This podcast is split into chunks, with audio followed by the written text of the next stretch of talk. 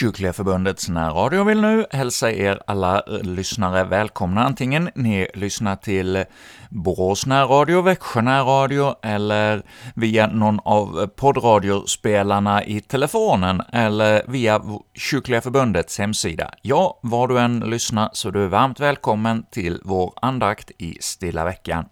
Och vi ska nu få höra en predikan med utgångspunkt från långfredagens texter. Och det är Jan-Erik Appell som talar till oss, en inspelning som gjordes på en gudstjänst i Växjö för några år sedan. Och vi ska inleda and- eh, den här stund innan vi hör själva betraktelsen med att eh, sjunga på salmen 96 i Gamla psalmboken. Vi tackar dig, o Jesu god. Och det är Karlstads motettkör som kommer att eh, sjunga denna psalm för oss.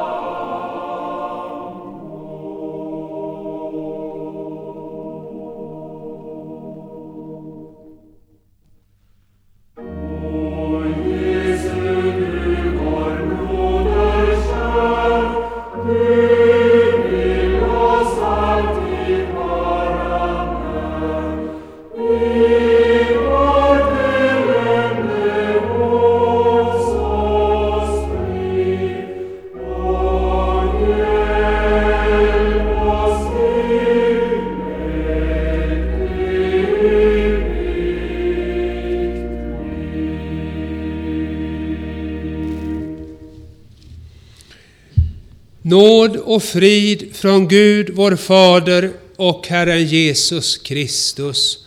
Låt oss bedja. Omkring ditt kors, och Jesu kär, jag sträcker mina händer.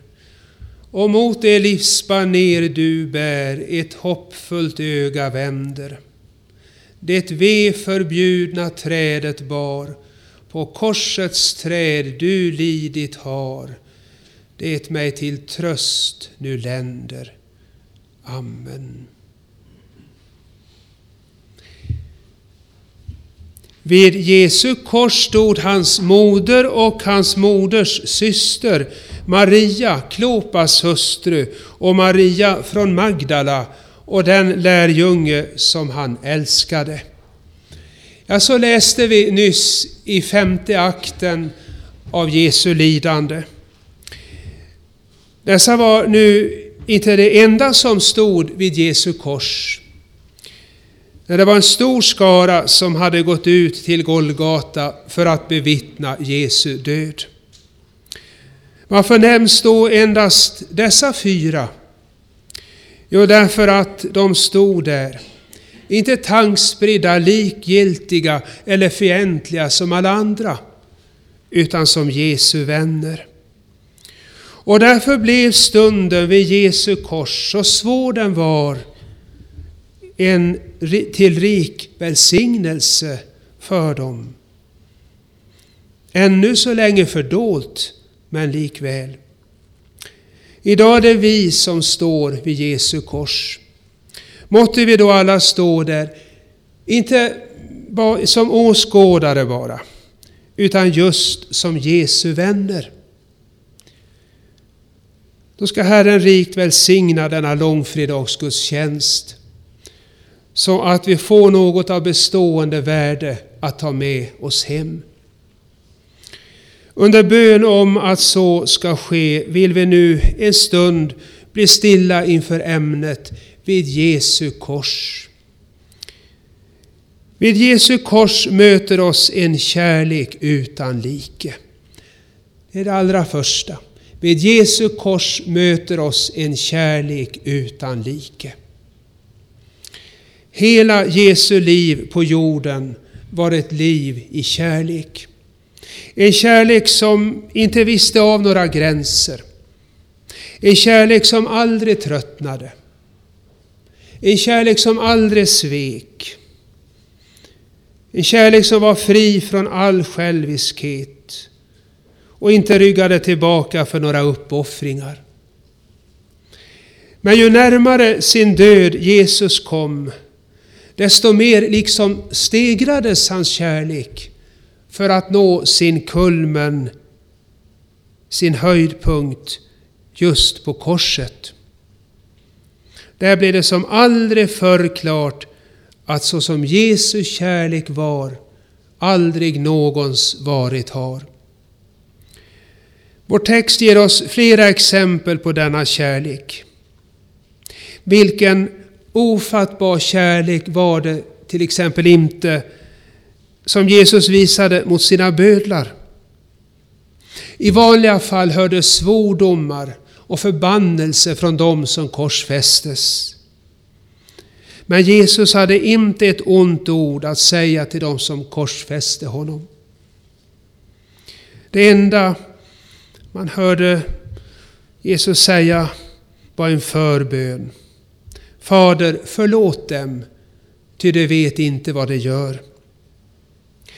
Jesus bad sin fader att inte genast rycka bort hans mödlar, utan ha tålamod med dem och ge dem tid och tillfällen att besinna sig och söka förlåtelse för sin synd.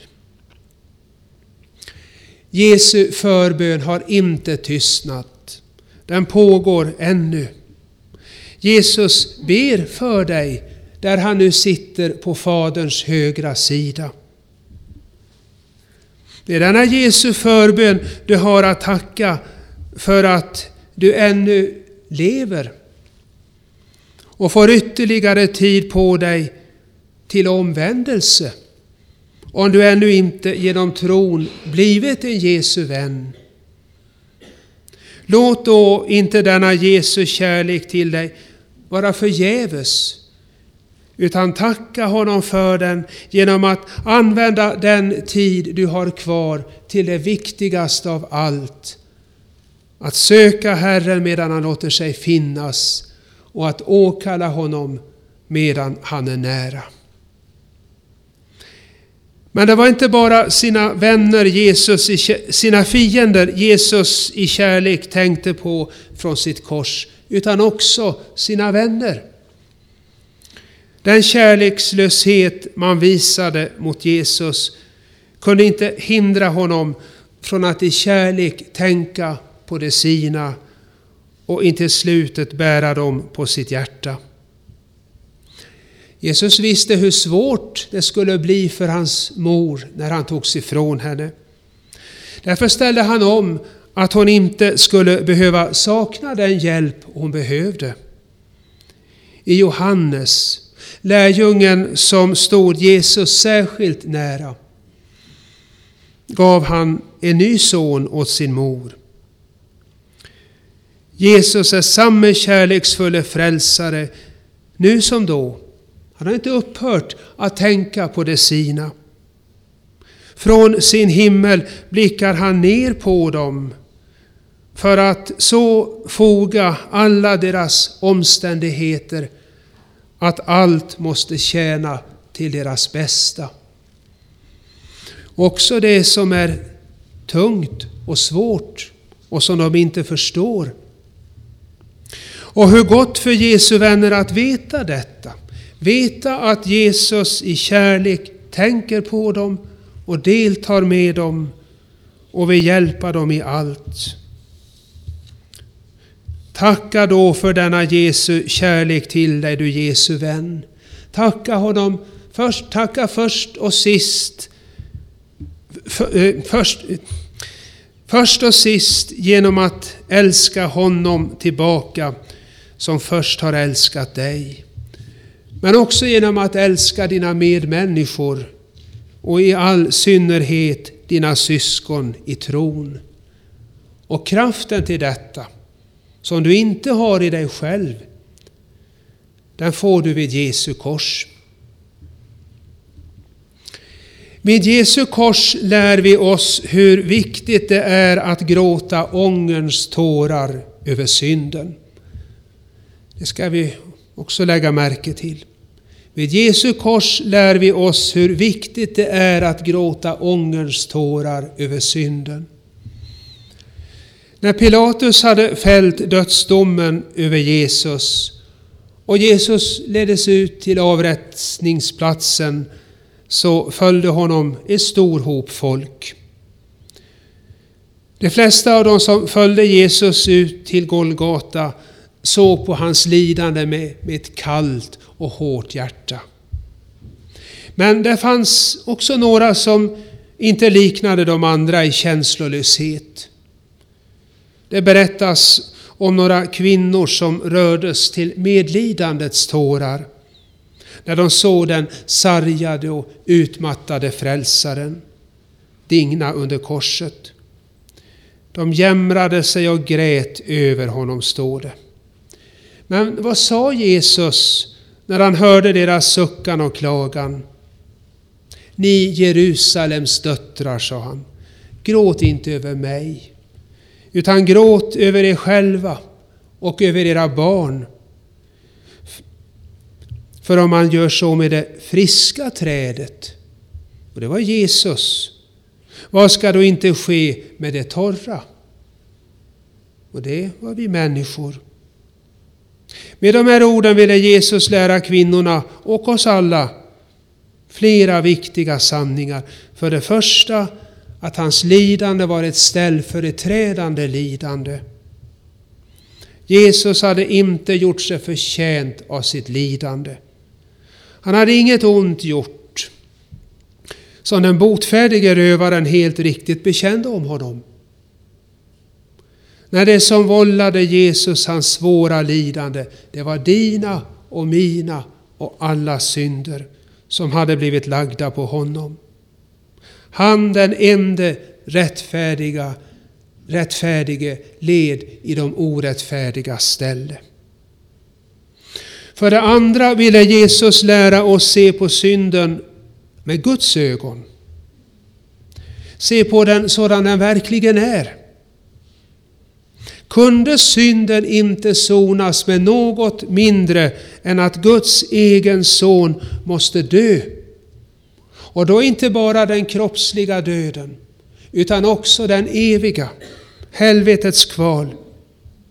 Ja, då måste synden vara något högst allvarligt. Något som den helige och rättfärdige guden inte kan låta komma nära sig. Något som han måste förgöra. Och för det tredje ville Jesus lära oss hur oerhört viktigt det därför är att vi inte ursäktar eller försvarar eller bortförklarar eller leker med synden utan just gråter över den, det vill säga ångrar och bekänner den. Och det är ärligt och uppriktigt. Allt detta vill den helige Ande visa också dig när du idag står vid Jesu kors. Gör då inte som den obotfärdige rövaren som förhärdade sig och gjorde sig hård mot den kärlek som strömmade mot honom från Jesu kors. Utan be att den helige Ande öppnar dina ögon för korsets hemlighet och verklighet. Och få den helige Ande ställa dig vid Jesu kors och göra levande för dig att det var för dig han led allt det bittra, svåra. Då bryts obotfärdigheten, då krossas det hårda hjärtat, då pressas ångens tårar fram. Du får hjälp att stå vid Jesu kors med sorg över din synd, den som vållat Jesus ett sådant ofattbart lidande. Vid Jesu kors möter oss en nåd som räcker till också för den störste syndare. Det ska vi vidare se. Vid Jesu kors möter oss en nåd som räcker till också för den störste syndare. Tillsammans med Jesus korsfästes två ogärningsmän, två rövare. Den ene på hans högra sida och den andra på hans vänstra. Från början hade bägge smädat Jesus. Men under tiden de hängde på korset hände något med den ene av dem. Hans ögon började öppnas. Både för vem han själv var och för vem han var som hängde på korset i mitten. Han började se sina gärningar i deras rätta gestalt. Han började förstå att hans brott först och sist var brott mot den helige och rättfärdige guden. Han eh, började ana att det fanns ett straff som var värre än det han nu led, nämligen att förkastas från Guds ansikte. Så bröt syndabekännelsen fram ur hans hjärta kanske för första gången. Han sa, vi lider vad våra gärningar är värda. Men han såg inte bara sin egen skuld. Han såg också Jesu oskuld. Det blev mer och mer klart för honom att Jesus hängde där oskyldig. Denne man har inget ont gjort, sa han. Ja, kanske gick det upp för honom att Jesus var den Herrens tjänare som Jesaja en gång hade talat om. När han sa, och som vi hörde i den första läsningen, han var genomborrad för våra överträdelsers skull, slagen för våra missgärningars skull. Straffet var lagt på honom för att vi skulle få frid och genom hans sår är vi helade. Och vad gjorde rövaren då han kommit till insikt om detta? Jo, han vände sig till Jesus och sa Jesus, tänk på mig när du kommer i ditt rike. Och vad möttes han av då? Jo, inte av förebråelser och invändningar och förmaningar. När han möttes av en nåd som räcker till också för den störste syndare. Fastän han var en grov förbrytare som förvägrades en plats bland människorna, så hade ändå Jesus plats för honom i sitt rike. Sannerligen säger jag dig, idag ska du vara med mig i paradiset. Var Jesu nådefulla svar på den botfärdige rövarens syndabekännelse och bön om förlåtelse. Har du lärt känna din synd och skuld och börjat gråta ångerns tårar över dig själv? Och har du också börjat förstå något av vem Jesus är? Ta då samma utväg som den, som den botfärdige rövaren. Vänd dig till honom som på korset sonat din synd och betalat din skuld och så gjort allt väl för dig. Och säg till honom Jesus, tänk inte på mina synder utan tänk på mig efter din nåd för din godhets skull. Och försöker djävulen intala dig att det är hopplöst förlorat för dig därför att du så illa och så länge gjort emot honom som bara gjort och gör dig gott. Tänk då på Jesu förhållande till den botfärdige rövaren. Detta vittnar ju tydligt och klart om att nåden räcker till också för den störste syndare. Och att denne får nåd även om han kommer så sent som i livets elfte timme. Tveka därför inte att komma till Jesus. Det må vara hur som helst. Jesus tar emot dig när du kommer med den botfärdige rövarens sinne. Men vänta inte med att komma, utan kom nu. Nuet är den enda säkra tid du har.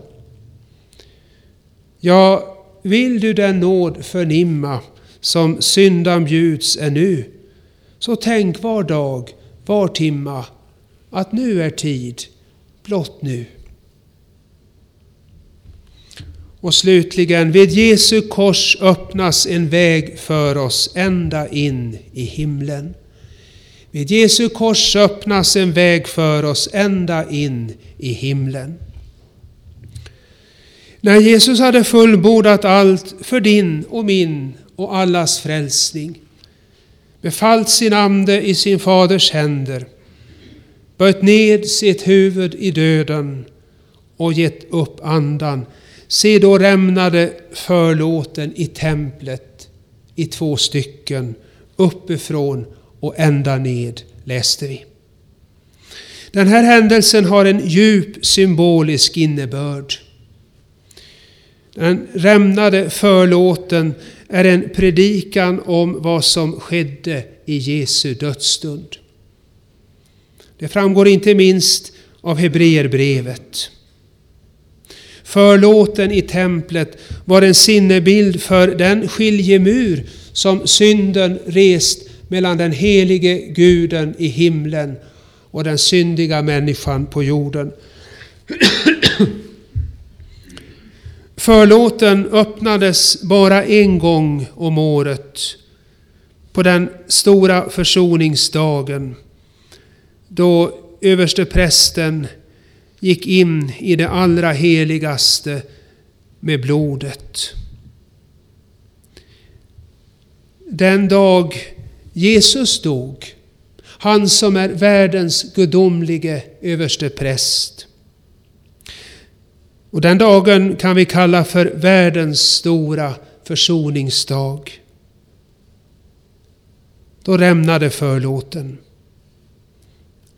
Det säger oss att Jesus genom sin död på korset öppnade en väg för syndare ända in i himlen. Ända fram till Guds tron, ända in till Guds faders hjärta. För i det ögonblick Jesus dog hade han helt och fullt betalat hela mänsklighetens syndaräkning. Och var synden försonad så var också skiljemuren mellan Gud och människorna nedbruten. Bröder, i kraft av Jesu blod kan vi nu frimodigt gå in i det allra heligaste på den nya och levande väg som han har öppnat för oss genom förlåten. Så står det i Hebreerbrevet. Tack vare Jesu död på korset är det alltså möjligt för syndare att på bönens väg nalkas Gud, att frimodigt gå fram till nådens tron i himlen för att där få barmhärtighet och finna nåd till hjälp i rätt tid. Som det också heter i Hebreerbrevet. Men tack vare Jesu död på korset är det också möjligt för syndare att själva få komma till himlen. Deras själar redan i dödens stund och deras kroppar på uppståndelsens stora dag. Men då gäller det att du har din plats vid Jesu kors. För någon väg till himlen som inte går över korset finns inte. Gå då inte förbi Jesu kors, ditt enda hopp, utan gå raka vägen till korset och bed. Gärna med de ord som jag inledde predikan med och som jag nu också slutar den med. Omkring ditt kors, o Jesus kär, jag sträcker mina händer. Och mot det livsbaner du bär, ett hoppfullt öga vänder. Det ve förbjudna trädet bar, på korsets träd du lidit har, det mig till tröst nu länder. Amen. Låt oss tacka och bedja. Lovad vare du, o Gud, och välsignad i evighet. Du som är ordet vi nu fått stanna inför, ordet om, ditt, om Jesu kors, har velat trösta, lära, förmana och varna oss. Låt nu din gode helige Ande skriva detta ditt ord i våra hjärtan. Så att den kärlek utan like som möter oss vid Jesu kors får oss att gråta ångens tårar över synden. I tro gripa om den nåd som räcker till också för den störste syndare. Och dag för dag också vår sista dag, gå den öppnade vägen till himlen. Det ber vi dig om i din Sons Jesu Kristi namn. Amen.